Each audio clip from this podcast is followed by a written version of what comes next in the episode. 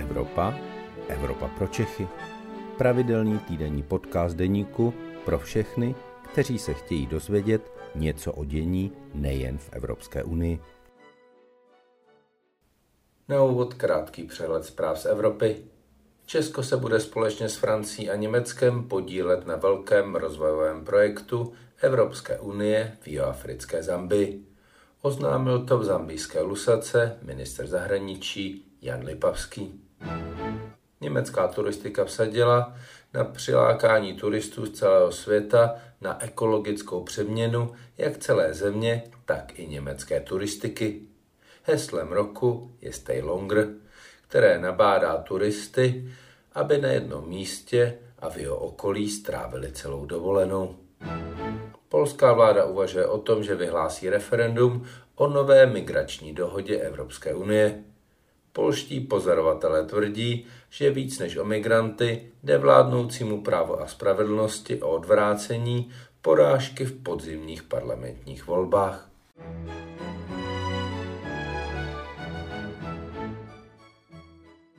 Dobrý den, je středa a tak je to vaši oblíbená Evropa pro Čechy, u které vás vítá evropský editor deníku Luboš Palata. Dnes se vydáme do Štrasburku spolu s kolegou Marcelem Moržolem, který zde pozval k mikrofonu europoslance Luďka Niedermayera z TOP 09.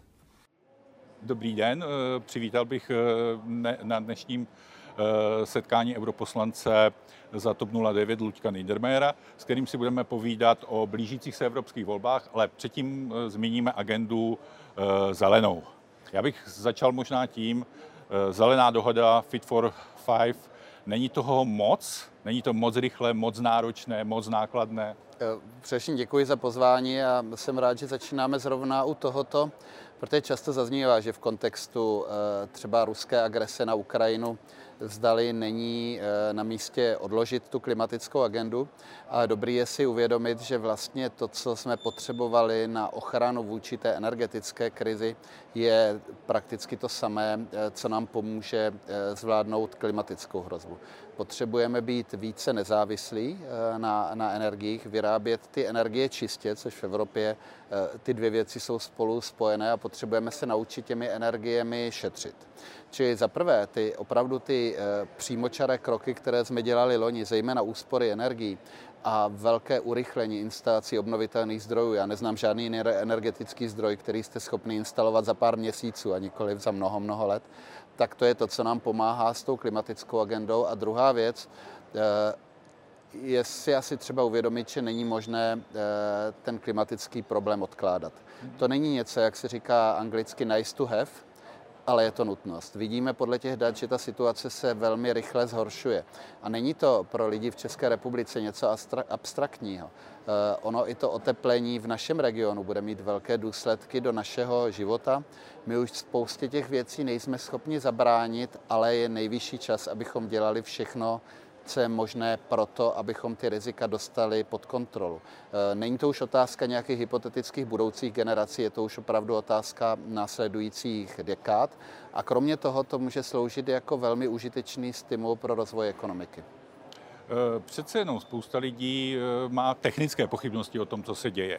Mhm. Myslíte si, že obnovitelné zdroje jsou vhodné pro Česko? Je třeba zimě do slunce, nebo je vítr dost spolehlivý? Mm-hmm. Naši přeci to mohli zvládnout, oni žili jinak než my. Uh, jsou vhodné pro Rakousko, jsou vhodné pro Německo. U nás o tom moc nemluvíme, obrovské investice dělá Polsko, eh, Polsko-Maďarsko. Eh, samozřejmě, že ta energetika, která bude stát na vysokých podílech obnovitelných zdrojů, bude jiná energetika, která stojí na uhlí, kde o té výrobě energie rozhoduje, jak rychle házíte lopatou to uhlí do toho kotle. A proto samozřejmě ty nestabilní zdroje, které záleží na počasí, musí být eh, doplněny těmi zdroji, které jsou flexibilní a které se dají s nízkým nákladem zapnout a vypnout. A samozřejmě, ale ty zdroje budou drahé, eh, Budou to v nejbližší době plynové elektrárny nebo eh, elektrárny třeba na biometan, Postupně to budou elektrárny na vodík. Oni budou tu elektřinu vyrábět poměrně draho. A proto je důležité, aby vlastně ten jejich podíl na té výrobě energie byl spíše nižší. Tam samozřejmě velmi pomáhá eh, dobrý mix mezi eh, elektřinou z větru a ze slunce, protože právě v těch měsících, kde ta výroba z těch fotovoltaických panelů je lidově řečeno prachmizerná, tak ten vítr obvykle, obvykle fouká. Ale samozřejmě, že ty zdroje musí být doplněny těmi flexibilními zdroji a konec konců to už se eh, na řadě míst Evropy děje. V tomto ohledu Česko vsadilo na jadernou energetiku. Je to podle vás dobrá sázka? Mluví se hlavně o výstavbě pátého bloku v Dukovanech, to je asi nejbližší, ale možná i o dalších blocích třeba v Temelíně. A uzná Evropská unie jádro jako zdroj energie, eh, který snižuje emise. A pak to nejdůležitější, jestli třeba podpoří eh, i finančně jo? tady tyhle ty věci. Určitě jádro je nízkoemisní zdroj, to není pochyb. Do toho energetického mixu vstupují velmi nízké emise eh, spojené s jádrem. Eh, myslím si, je velmi nepravděpodobné, že Evropská unie bude přímo financovat stavbu jaderné elektrárny někde podle... v EU. Eh, Evropská unie masivně fun- financuje výzkum, například v oblasti jádra. Ale vy jste to správně řekl, bavíme se o tom, že by u nás možná vznikl jeden blok pravděpodobně někdy kolem roku 2040. Bavíme se o jednom bloku, který z hlediska eh, české energetiky nemá úplně zásadní roli. Bavíme se o horizontu, řekněme třeba 15 let. A my potřebujeme udělat strašně moc změn energetiky v následujících pěti letech. Jste mluvil o tom, jestli technicky to jde. Já tady musím říct, že eh, Evropská unie, stejně tak jako zbytek světa, si stanoví cíle pro rok 2030, redukci emisí, a pro rok 2050 takzvanou čistou neutralitu. Je fér říct, že technologie, které budeme potřebovat k té čisté neutralitě, pravděpodobně všechny nejsou vyvinuty. Některé se masivně nepoužívají, například ukládání CO2, ale ty technologie, na kterých bude stát to snížení emisí do roku 2030, už běžně existují. Je to jenom otázka toho, jak rychle je zavést. Čili vracím se k té vaší otázce. My musíme udělat obrovskou změnu energetiky v následujících pěti, maximálně deseti letech. Při dnešních tržních cenách eh, elektřina z uhlí nebude konkurenceschopná za tři, za čtyři roky my budeme muset nahradit a k tomu nám diskuze o jaderných blocích, o jednom jaderném bloku v roce 2040 nepomůže. Či já vůbec nevy, nevylučuji o tom, že během následující dekády se může ukázat, že to jádro by mělo hrát vyšší podíl v energetickém mixu, než se nyní obecně třeba v Evropě e, e, předpokládá. Nicméně to nemění nic na to, že my musíme udělat spoustu věc, věcí, které musíme udělat velmi rychle a ve kterých nám úvaha, ne dokonce začátek diskuze, začátek stavby jednoho jaderného bloku vůbec nepomohou.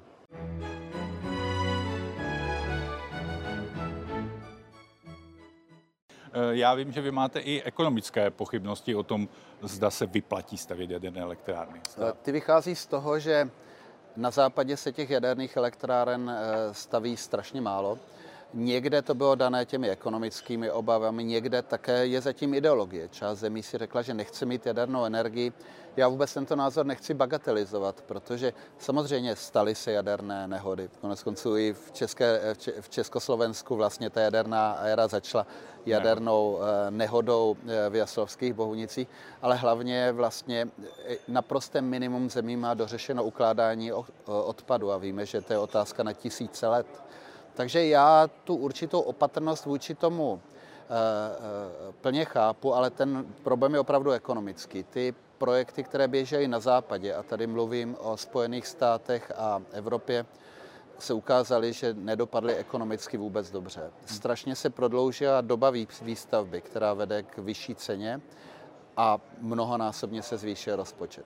Takže stojíme asi v momentu, kdy v následujících, řekněme, pěti letech se ukáže, jestli je reálné na západě, kde vždycky budou striktnější pravidla pro budování věcí jako jaderná elektrárna, zdali bude možné za ekonomicky smysluplné peníze eh, ty elektrárny stavět, buď to tou technologií těch velkých bloků, kterým třeba věří, věří francouzi, nebo, nebo technologií malých modulárních bloků, které zatím se teprve ty první staví, pomineme jeden existující ruský, ruský blok, tak myslím si, že v těch následujících pěti letech uvidíme, jestli, jestli ta ekonomická bariéra není prostě příliš velká.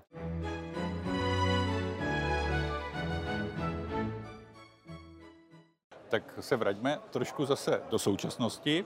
eh, k praktičtějším věcím. Myslíte si, že třeba české stavovnictví je schopné zateplit do roku 2030 všechny domy? Protože jedna z věcí byla, že by se vlastně ty domy měly zateplit. Mm-hmm. Jsme schopni to zvládnout? Uh ta rekonstrukce budov, snížení jejich energetické efektivity má spoustu velmi lákavých věcí a proto já se s, s, tímto, s tímto projektem vlastně potkávám posledních skoro 15 let. Ono je to strašně užitečné pro ty lidi, kteří v tom domu, domě bydlí, protože to snižuje jejich náklady na energie a má to velké plus pro, eh, pro ekonomiku, protože velká část té práce při tom zateplování je lidská práce přímo, domácí práce a velká část dodávek jsou lokální dodávky. Či ono to má velký ekonomický multiplikátor. Či v okamžiku, kdy se nám podaří nastartovat nějaké mnohem vyšší tempo těch renovací, které poběží stabilně, to znamená, že pro ty firmy bude dávat smysl do toho opravdu stabilně zainvestovat a mít ty kapacity, tak to urychlí náš eh, ekonomický růst. Jinak samozřejmě měli bychom postupovat eh, ekonomicky efektivně. To znamená, všechny nové budovy, které stavíme, musí být velmi energeticky efektivní a pak se musíme soustředit zejména na ty nejvíce neefektivní budovy, tím nemyslím zateplení chrámu svatého Víta nebo historických budov. Centru. Nakonec to, s tím se ani nepočítá. Samozřejmě. Ta a, legislativa má omezení. Že? A když mluvíte o té evropské legislativě, jsme v situaci, kdy se o ní teprve začíná jednat, bude jednat eh, v trialogu. To znamená mezi radou, která to chce hodně málo, mezi parlamentem, který je relativně ambiciozní ale je to legislativa, která by spíš měla vést členské země, aby měly nějaké plány a aby dostatek těchto aktivit dělali. A nebude to asi legislativa, ze které budou vycházet nějaké tvrdé povinnosti a pokuty.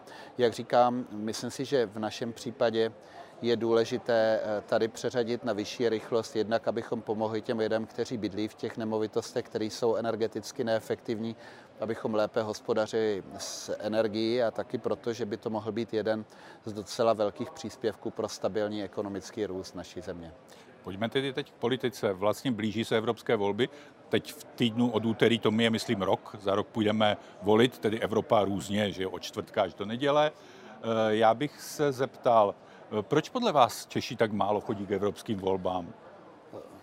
volíme často a, také, a což není jako české specifikum, ale také e, mám pocit, že spoustu politiků vytvářelo dlouhá léta dojem, že jsou to nějaké volby NT kategorie, že vlastně v tom Bruselu my jako vůbec nerozhodujeme a že, že to vlastně není důležité.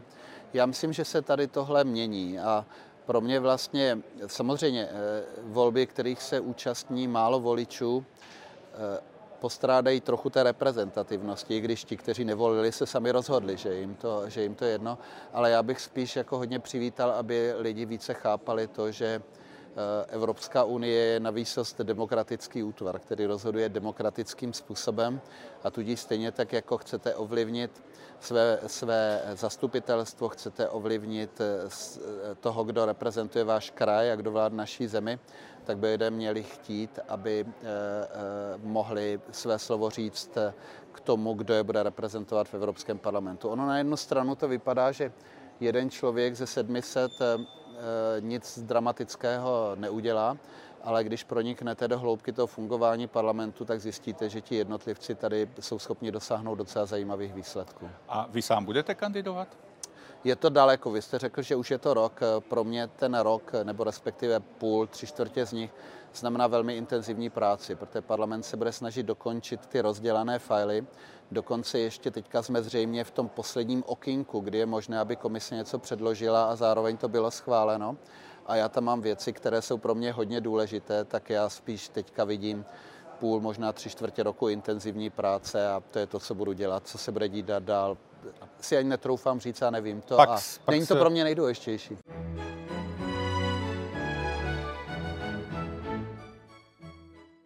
Půjde podle vás TOP 09 do voleb samostatně, nebo uvažujete o nějakém spojení? Já si myslím, že je to eh, opravdu otázka budoucí strategie všech těch malých stran jestli jít v koalici nebo ne, protože myslím si, že koalice spolu eh, představuje pevný důležitý bod naší politiky a eh, myslím si, že spoustu voličů oceňuje tu schopnost se dohodnout. Zároveň nelze zastírat, že v těch evropských věcech tam existují určité rozdíly. Čili já musím říct že upřímně, já, já se nesnažím do té diskuze třeba v TOP 09 přistupovat, protože si myslím, že je to strategie dalšího eh, vývoje té strany. Mhm. A mě by ještě e, zajímalo, dovede se si jako lídrní kandidátky představit Danuši Nerudovou? Myslíte si, že by to bylo užitečné třeba pro spolu nebo pro topku?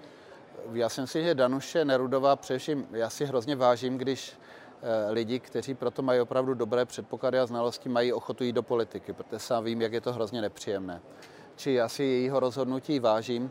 Eh, já to nevím moc o jejím politickém směřování, ale vím to hodně o ekonomických názorech, protože když jsem se před mnoha, mnoha, mnoha lety tady začal zabývat daňovými otázkami, tak paní Nerudová by jeden z mála českých kvalitních akademiků, kteří se tou otázkou zabývali.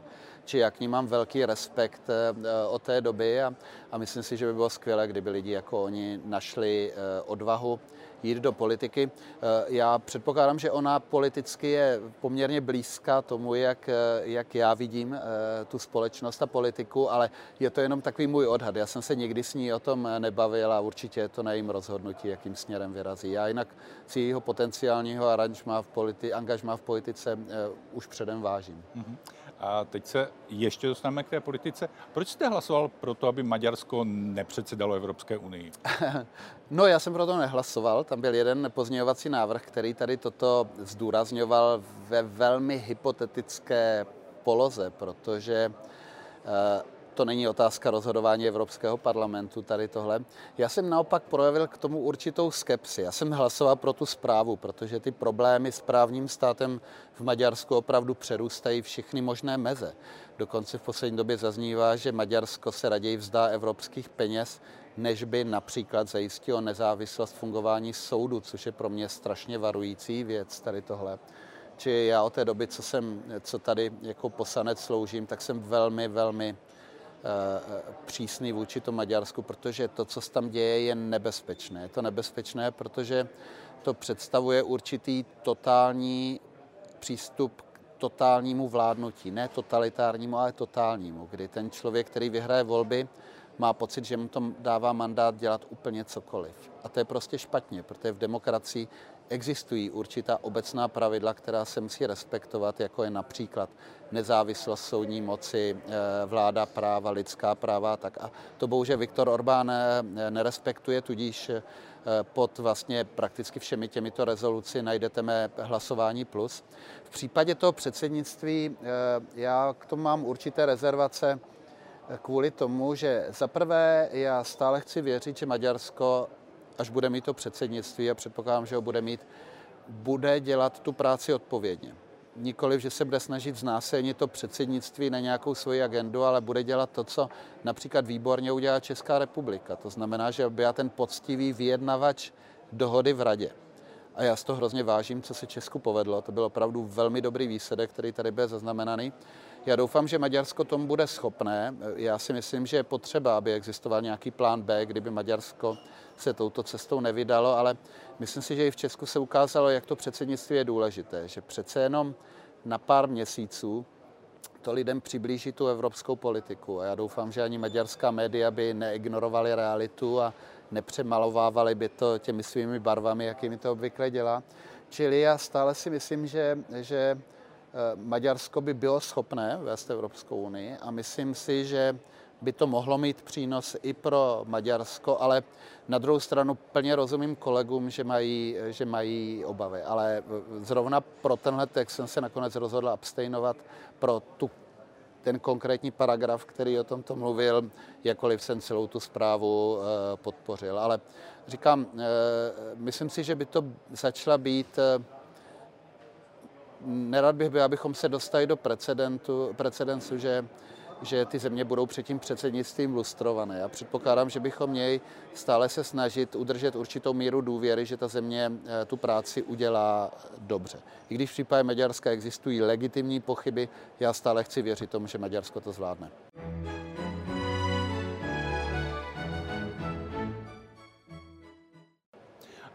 Úplně nakonec bych se přece jenom ještě vrátil k těm zeleným věcem.